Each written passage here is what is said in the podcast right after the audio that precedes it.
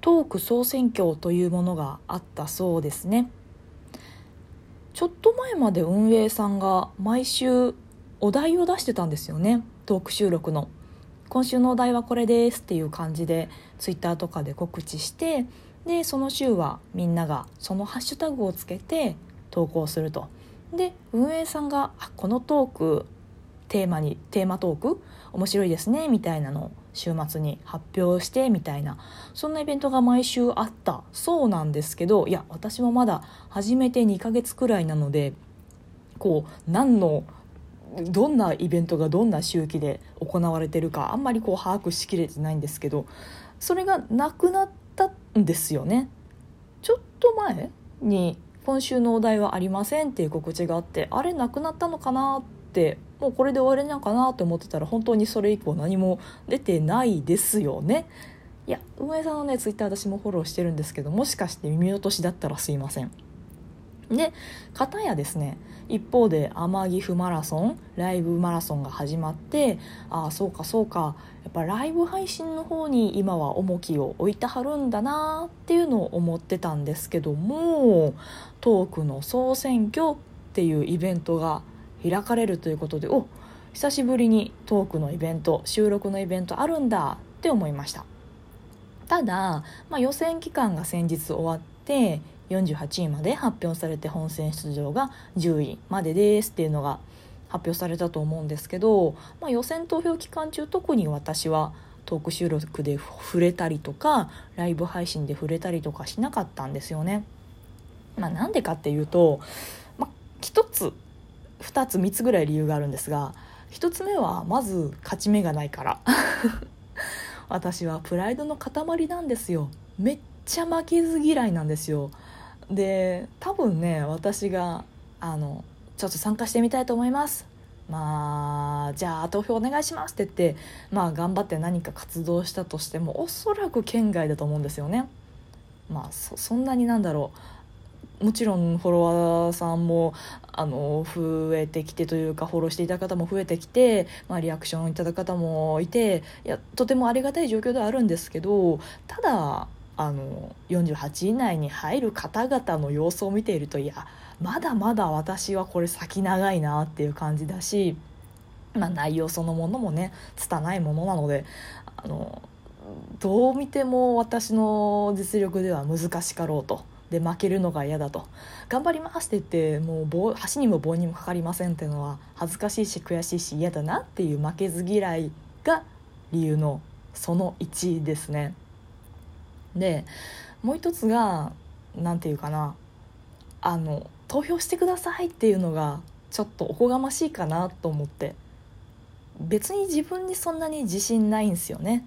世の中私より面白いお話をする方いっぱいいらっしゃいますし何だったらラジオトークの他にもエンタメ音声のコンテンツも含めて YouTube なりテレビなり何でもいろいろあるわけじゃないですか。その中で私に多少なりともお金を払って投票してください。あれ有料ですよね、まあ、ボーナスコインとか置いといて。お投票してくださいっていうのはそれお前そのクオリティで言ってんの？っていうなんか私の中で許せない部分があってまあそれが理由の2つ目ですかね。で3つ目がそもそももう競いたくない 争いたくないっていうのが3つ目の理由ですね。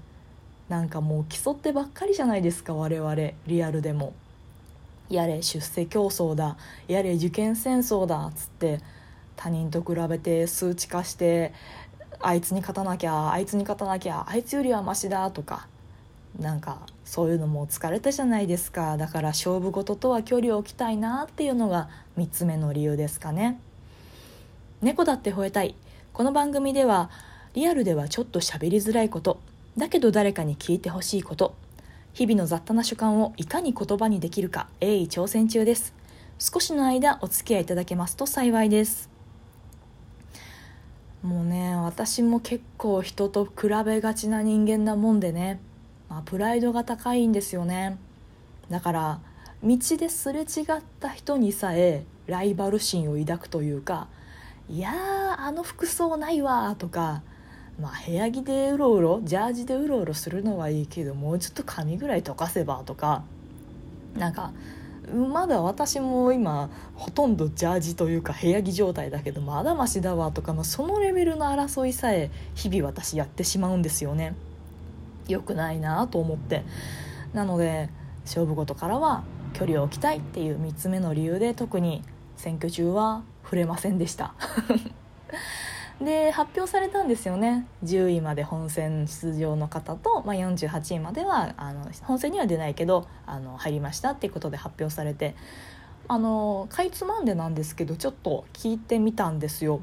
でさすがにその、まあ、10位以内とかだったらあ確かにこの番組さんは見たことがある。っていうのとか、まあ、そもそもフォローしてる番組さんが入ってたりもあったんですけど48位までになると全然こうあ知らないこの番組っていうのも結構ありましてで聞いてみたらすごい面白いんですよね。だから別に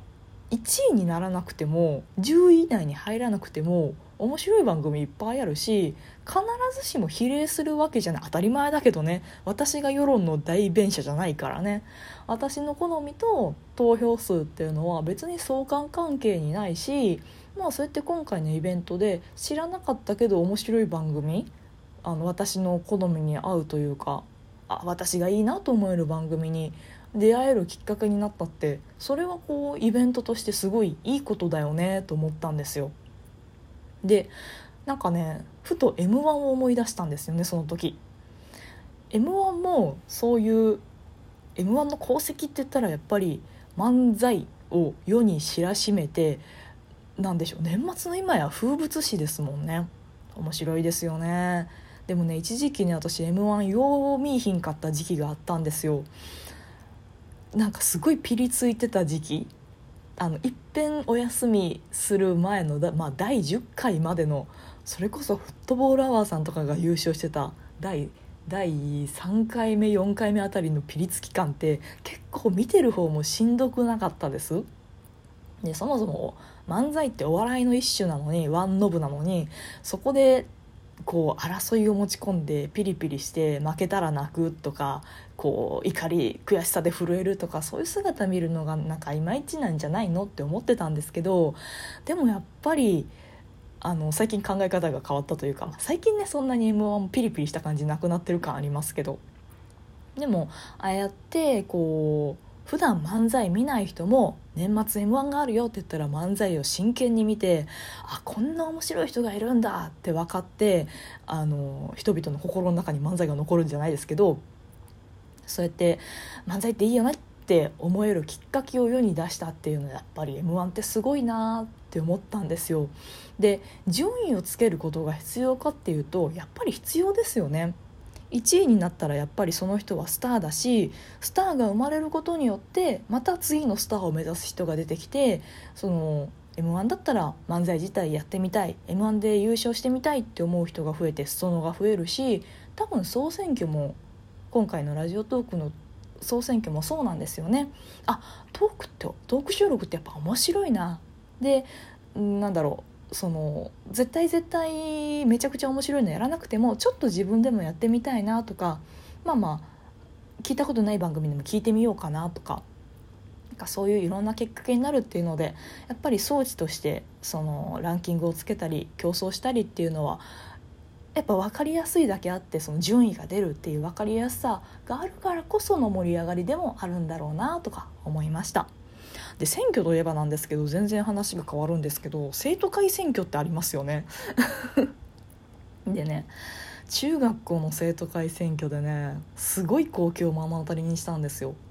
まあ、クラスからも候補者がいて、まあ、応援勢とかしてたんですよね。でその子は普通に真面目であの、まあ、めちゃくちゃ目立つタイプではなかったですけどあの嫌われるタイプでもなくこうニュートラルに物事を進める子であ全然この子生徒会長いいんじゃないと思って真面目だったしね。当たり前だけど。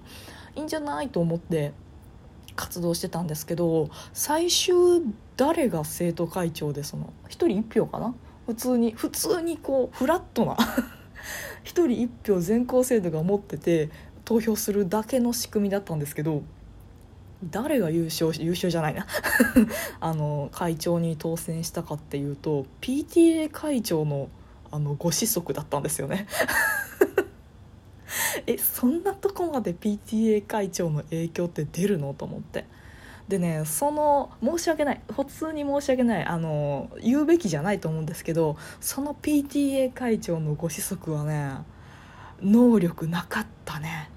あのまあ、結構大所帯の部活に入ったはって、まあ、確かにコネクションは多いし部活のつながりってうちの学校絶対だったので